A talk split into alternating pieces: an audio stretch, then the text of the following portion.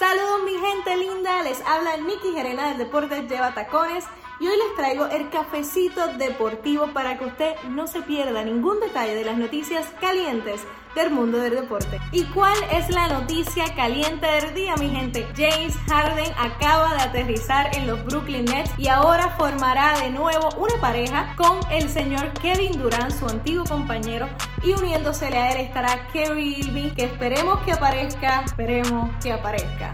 Ya anoche fue el quinto partido consecutivo que se pierde por razones personales, pero lo vimos en una fiesta bailando. ¿Qué tuvo que dar los Nets para conseguir a James Harden? Les cuento.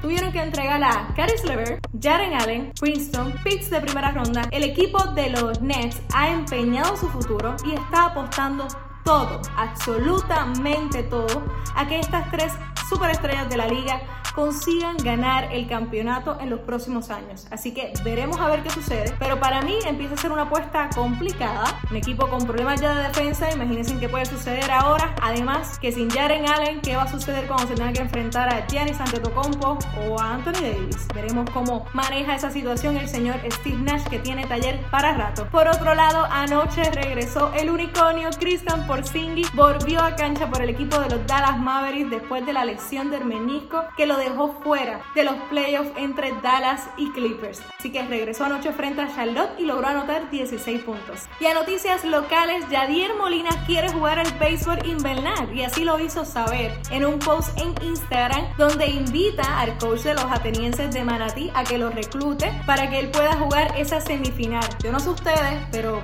yo te tomaría la palabra el señor Yadier Molina, uno de los mejores receptores de las grandes ligas y uno de los mejores receptores que ha dado Puerto Rico. Así que qué mejor que ver a uno de los nuestros jugar aquí.